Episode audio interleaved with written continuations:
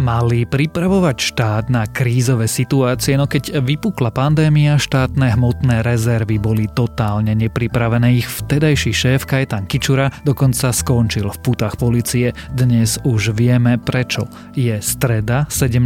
februára, meniny má Miloslava a aj dnes by malo byť škaredo, oblačno a zatiahnutá obloha. Nachystajte sa aj na sneženie a poľadovicu. Mohlo by byť ale cez deň trochu teplejšie, denné teploty by sa mali pohybovať od minus 3 po 9 stupňov na západe. Počúvate Dobré ráno. Denný podcast denníka Sme dnes s Tomášom Prokopčákom.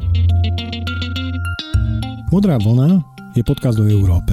Som Peter Stach a žijem v Bruseli. 9 rokov som pracoval v jednej z európskych inštitúcií a dnes som nezávislým konzultantom. Prvý diel Modrej vlny som nahral krátko po eurovoľbách. Nasledovali epizódy o právnom štáte, o návšteve našej prezidentky v Paríži, o Donaldovi, Trumpovi a francúzskom víne, aj o pláne obnovy. Jednoducho z toho, čo sa práve v Únii deje, si vždy vyberiem niečo, čo sa mi zdá naozaj zaujímavé a buď si k tomu pripravím vlastný komentár, alebo sa o tom porozprávam s hostiami. Ak chcete vedieť viac, pridajte si modrú vlnu medzi vaše obľúbené podcasty. Nájdete ju na všetkých podcastových aplikáciách médiách, na stránkach denníka SME a tiež na adrese www.modravlna.eu. A začneme tradičným krátkým prehľadom správ. Bývalý policajný prezident Tibor Gašpar zostáva vo väzbe. Špecializovaný trestný súd včera nevyhovel jeho žiadosti o prepustenie, rozhodnutie ale ešte nie je právoplatné. Gašpara zadržali počas akcie Očistec, a ktorou policia obvinila zo založenia a podporovania zločineckej skupiny z korupčných trestných činov a zo zneužívania právomoci verejného činiteľa. Špecializovaný súd včera naopak prepustil na slobodu bývalú štátnu tajomničku Moniku Jankovsku. Jankovska by mala nosiť monitorovací náramok a byť pod dohľadom úradov. Prokurátor sa však odvolal, väzbu preto ešte posúdi najvyšší súd. Jankovska zatiaľ zostáva v nemocnici v Trenčíne. Minulý rok na Slovensku pribudli prípady týrania, výrazne stúplo aj šírenie detského porna. Vyplýva to z nových policajných štatistík. Minulý rok zároveň ubudlo násilných trestných činov a vražd. Britskí vedci objavili ďalší nový variant koronavírusu. Kmene s novou mutáciou znepokojuje odborníkov, keďže variant B1525 obsahuje mutáciu na tzv. spike proteíne, na ktorý cieľia viaceré vakcíny. Mutácia totiž pomáha vírusu vyhýbať sa protilátkam tela. Európska komisia posúdi stiažnosť na sociálnu sieť TikTok, zaoberať sa bude jej vplyvom na mládež. Stiažnosť podala Európska spotrebiteľská organizácia, ktorá si myslí, že TikTok porušuje právne predpisy Európskej únie na ochranu detí a mládeže. A ak vás tieto správy zaujali viac, nových nájdete na webe Denníka Sme alebo v aplikácii Denníka Sme. Bolo absurdné to vtedy sledovať. Minulý rok už bolo jasné, že svet smeruje ku globálnej pandémii, že budú problémy a my sme na Slovensku prakticky nič nemali. Štátne hmotné rezervy sa tvárili, že ich situácia zaskočila a iba musia všetko zháňať počnúc ochrannými pomôckami. Teraz sa ukazuje, že to bolo celé ešte horšie. Ich šéf Kajetan Kičura zasahoval do obstarávaní a zákazky vyhrávali vopred vybraté firmy. Kto je to Kičura a prečo mu hrozí väzenie, sa dnes budem pýtať reportéra denníka SME Romana Cuprika. Keby nebolo správy štátnych rezerv, tak není ani ustanovujú budúca schôdza parlamentu, lebo naše rúčka, ktoré boli uspodané, tak tam išli. Nebola by ani vláda. Ďaká správe, všetko funguje. Aj nemocnice by proste kľakli. Aj colníci by kľakli. Roman, Vráťme sa do minulého roku. Igor Matovič sa stáva čerstvým premiérom a krátko na to sa odohrá niekoľko zvláštnych tlačoviek. Skús nám opísať tú situáciu. No tak tam sa udialo to, že a, aby som aj doplnil ten tvoj úvod, že nejde len o to, že, že rezervy ako keby neskoro zistili, že tu máme nejakú pandémiu a bolo by už aj na čím kúpiť nejaké veci, ale tam šlo aj o to, že oni sú dosť závislé od toho, že aké požiadavky im adresuje vláda. Čiže aby sme teda nehádzali vinu len na úradníkov v tých rezervách, tam je to hlavne o tom, že, že ministerstvo im má zadať zadanie, že tu teraz potrebuje nakúpiť a vy to už akože obstarajte, hej. No a čo sa tam vtedy dialo vlastne je, že, že Nový premiér Igor Matovič vtedy ešte pri plnej sile mal také tie energické tlačovky. Medializované zmluvy o tom, že štátne hmotné rezervy zabezpečujú naplnenie týchto skladov. Nám sa dnes a k tejto chvíli zdá, že za zvláštnych a tam poviem takých otáznych okolností a práve preto sme sem aj prišli. Ktoré lebo... sa týkali toho, že objavili sa informácie, že tie štátne hmotné rezervy, potom ako teda už konečne dostali požiadavku na to, aby nakúpili nejaký zdravotnícky materiál, to nakupovali od divných firiem. Proste firmy mladé, s nízkym obratom. Bolo to proste podozrivé a trebalo sa na to pozrieť, tak Igor Matovič teda s veľkou pompou oznámil teda, že oni tam idú urobiť kontrolu. Potom, keď tá kontrola skončila, tak hovoril, že tam našiel čistý chaos, že mu nevedeli vysvetliť, ako tie firmy firmy vybrali, že, že do, dokonca tam obvinil to vedenie, že im aj zatajilo niektoré zápisnice. No a Kajetan Kičura takisto veľmi emotívne na to reagoval, že nech ho už teda ten premiér vyhodí, keď sa do neho takto obúva. A bolo to celé také bizarné, lebo niekoľko dní si posielali takéto odkazy. Je marec roku 2020, pandémia sa vtedy ešte iba rozbieha. Prečo sa toto celé divadlo odohráva? Čo je úlohou štátnych hmotných rezerv? Úlohou štátnych hmotných rezerv je nakupovať a skladovať veci, ktoré potrebujeme v čase nejakých kríz, povodní, proste neočakávaných udalostí, keď sa nám hodí nejaký materiál na pomoc občanom alebo na vysporiadanie sa s nejakou situáciou. Oni sa už začali riešiť počas vypuknutia vtáčej chrípky a aj počas SARSu ešte v Ázii, tak už vtedy sa objavovali hlasy, že oni by mali byť viac ako keby pripravené na nejakú možnú pandémiu a mať pomôcky pre tých zdravotníkov. Čiže oni by mali byť vlastne pripravené na akúkoľvek krízu a ich teda úloha je hlavne ten nákup, aj obmena napríklad, hej, akože toho materiálu, prípadne potravín a tak ďalej a v zásade byť pripravený na všetko. Boli pripravení pripravení na pandémiu? Neboli. Vtedajšia vláda ešte Petra Pellegriniho argumentovala, že sklady sú prázdne kvôli tomu, že všetok materiál rozdali a potrebujú obstarať nový, čo bolo v tom čase objektívne problém, keďže všetky štáty mali záujem o takýto zdravotnícky materiál. Čo ale im možné vyčítať je, že zareagovali veľmi neskoro a to je chyba najmä vlády Petra Pellegriniho, lebo oni to začali totižto riešiť až vtedy, keď už bol v Európe ten vírus, už bolo jasné, že je to problém. Už, už sme to videli v Taliansku.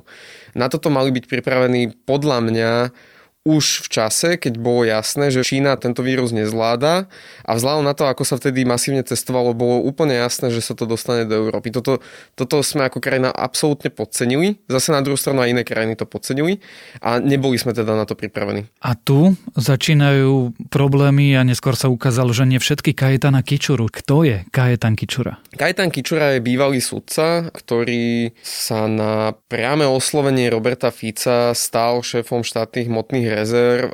Robert Fico vtedy ešte argumentoval s tým, že v rezervách je bordel, vtedy to súviselo s kauzou platinové sitka a že teda treba tam už konečne urobiť poriadok a Kajetan Kičura, je, on ho osobne pozná a teda sa môže zaručiť, že to je ten správny človek na to miesto. Pána docenta Fica považujem za svojho priateľa, verím, že aj on mňa a nesmierne si ho vážim za to, čo v živote dokázal.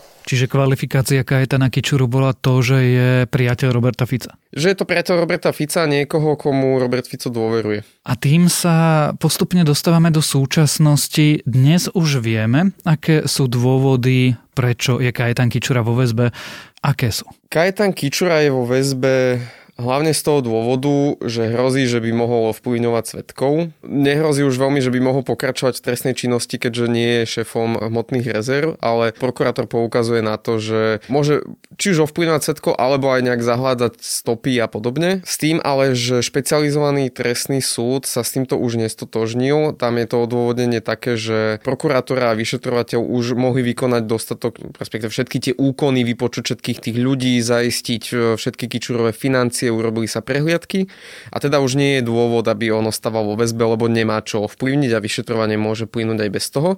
No a prokurátor sa voči tomu odvolal, takže ešte uvidíme, že či teda v tej väzme zostane alebo nie. Ale čo je teda tá podstata? Čo je tá trestná činnosť? Čoho sa mal Kajetán Kičura zúčastňovať a prečo mu hrozí 15 rokov väzenia? No, tak on je obvinený z toho, že, že účelovo manipuloval s tými tendrami, aby tie tendre vyhrali konkrétne firmy, s ktorých predstaviteľmi sa on stretával a teda podľa toho obvinenia za to dostával aj pomerne veľké úplatky. Čo sú tie tendre? To sú tie tendre na ochranné pomôcky, ktoré sme nemali proti pandémii? Tak súvisí to jednak s nákupom zdravotníckých pomôcok od viacerých firiem. Tie pomôcky boli typu rúška, plášte pre lekárov, jednorazové rukavice, ochranné štíty na tvár a podobne. A druhý taký veľký balík toho obvinenia sa týka obstarávania takých tých tankov, respektíve mm, premostovacej techniky, že keď je nejaká povodeň, odtrhne most, tak tam príde autičko, ktoré položí nový most. Tak to je taká vlastne druhá polka toho obvinenia. No a asi si väčšina posluchačov spomenie aj na rýchlo testy, o ktorých teda Matovič na tých tlačovkách hovoril, že teda sú zbytočné, treba ich hodiť do Dunaja, tak tohto konkrétne sa to obvinenie netýka. Ak to pokúsim sa zhrnúť. Kajetan Kičura mal kradnúť, alebo teda poberať úplatky pri zháňaní ochranných pomôcok, ktoré nezohnal ako štátne hmotné rezervy na boj proti pandémii? On eh, páchal trestnú činnosť v čase, keď vedel, že končí? Myslím si, že sa to dá takto povedať, keďže vlastne tie zmluvy podpisovali až po voľbách a teda prokuratúra má k dispozícii množstvo svetkov, ktorí hovoria, že Kičura sa osobne angažoval pri výbere tých firiem, bol až agresívny na tú komisiu, keď chcela vybrať niekoho, kto sa nepáčil teda tomuto Kičurovi.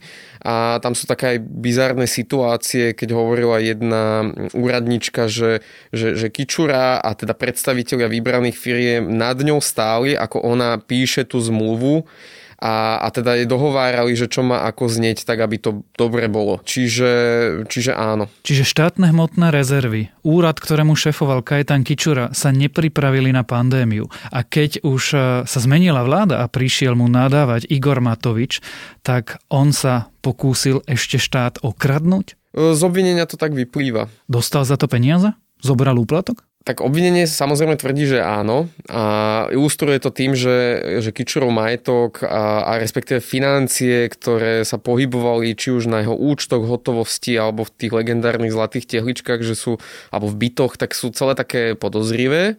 Na druhú stranu ale aj prokurátor si priznal, že zatiaľ neexistuje priamy dôkaz, ktorý by vyslovne, že usvedčoval Kičuru prebratia úplatku. Že Kičuro má ako keby na všetko vysvetlenie, ale tam treba povedať, že pri dokazovaní korupcie je toto vždycky problém, lebo aj ten, čo dáva úplatok, aj ten, čo príjma úplatok, nemá dôvod sa priznať. Obaja to chcú tajiť, takže vždycky sa tá korupcia, alebo väčšinou sa tá korupcia dokazuje takýmito nepriamými dôkazmi. Naša rodina a môj syn po praktickej stránke kúpil dva byty staršie, na čo sme my, ako ja a moja manželka, z našich finančných prostriedkov poskytli financie s tým, že on tieto byty bude No a v prípade Kičuru je to, že kúpil e, byty pod cenu. Človek, ktorý mu tie byty predal, spáchal samovraždu. Našli u neho obrovské množstvo peňazí, ktoré Kičura podľa obvinenia nedôveryhodne vie vysvetliť.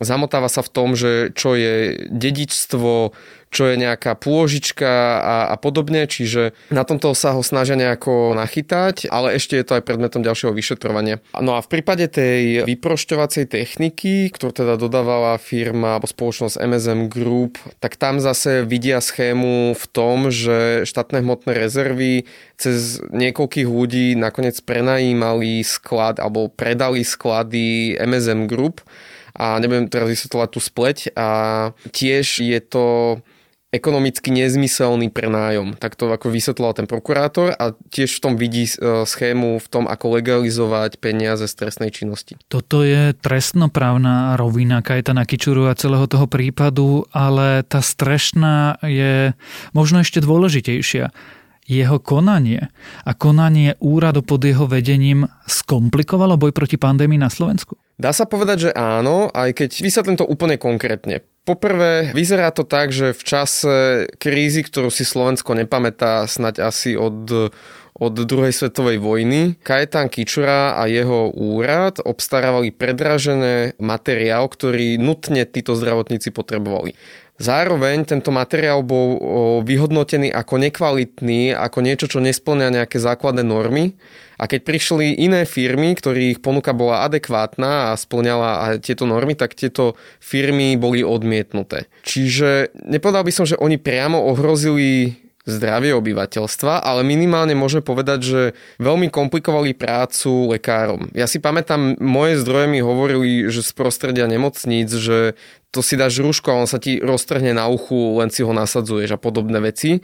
A teraz si predstav, že teraz títo lekári začínajú mať fakt akože prúser, plnia sa nemocnice, musia, musia sa obliekať do všetkých tých oblečení a tak ďalej a tak ďalej. A ešte sa potrebujú boriť s tým, že dostali nekvalitný materiál, ktorý sa im proste hneď pokazí.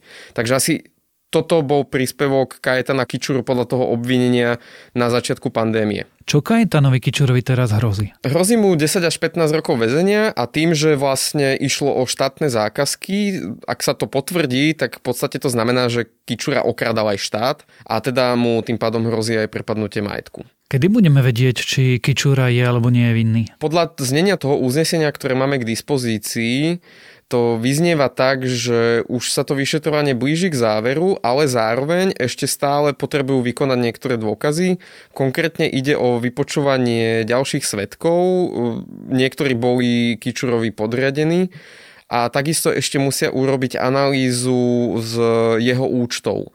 Takže ešte nejaký čas to potrvá, ale už vlastne aj ten súd konštatuje, že tým, že nie je dôvod na, na Kičurovú väzbu, tak v zásade už tam nie sú až také výnimočné dôkazy, ktoré by on mohol nejako skomplikovať. Čiže Dá sa povedať, že sa to blíži k záveru, ale ešte nie je úplný koniec. Ty si myslíš, že tento osobný priateľ Roberta Fica, ktorý vďaka tomu, že je osobným priateľom Roberta Fica, dostal túto funkciu, je vinný? O to si ja nedovolím takto tvrdiť. Stále platí prezumcia neviny. Myslím si ale, že tie dôkazy sú dosť silné.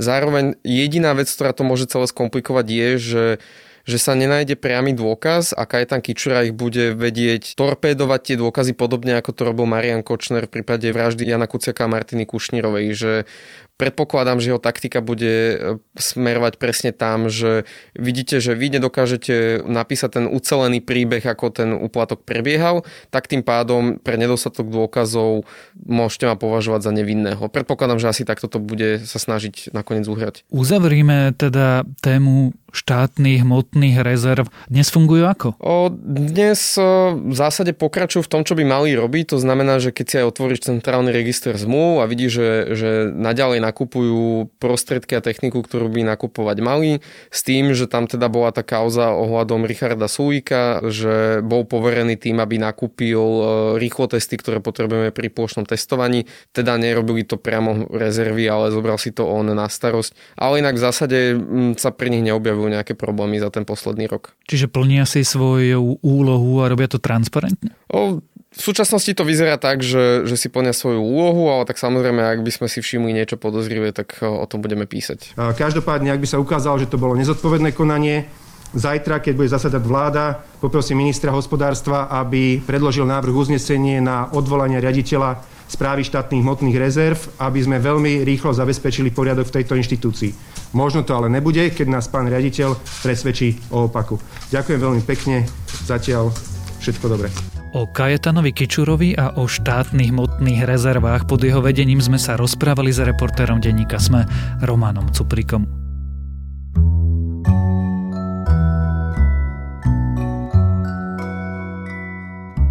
Teraz je také obdobie, že sa vyberajú najlepšie hudobné albumy minulého roka. Končieva to tak, že zrazu počúvate 20 slovenských albumov za sebou a no každopádne je to zážitok. Ale viete čo? Nepoviem vám, ktoré slovenské hudobné albumy by som vám odporúčil ja. Napíšte nám vy, aký slovenský album by ste našim posluchačom odporúčili vy. Napíšte do podcastového klubu Denníka Sme na Facebooku alebo do komentárov pod dnešnú epizódu podcastu a to je na dnes všetko. Dávajte na seba pozor. Počúvali ste Dobré ráno, denný podcast denníka Sme s Tomášom Prokopčákom a pripomínam, že dnes je deň podcastovej popularizácie vedy, takže vychádzajú aj nové epizódy podcastov Zoom a Vedátorský podcast.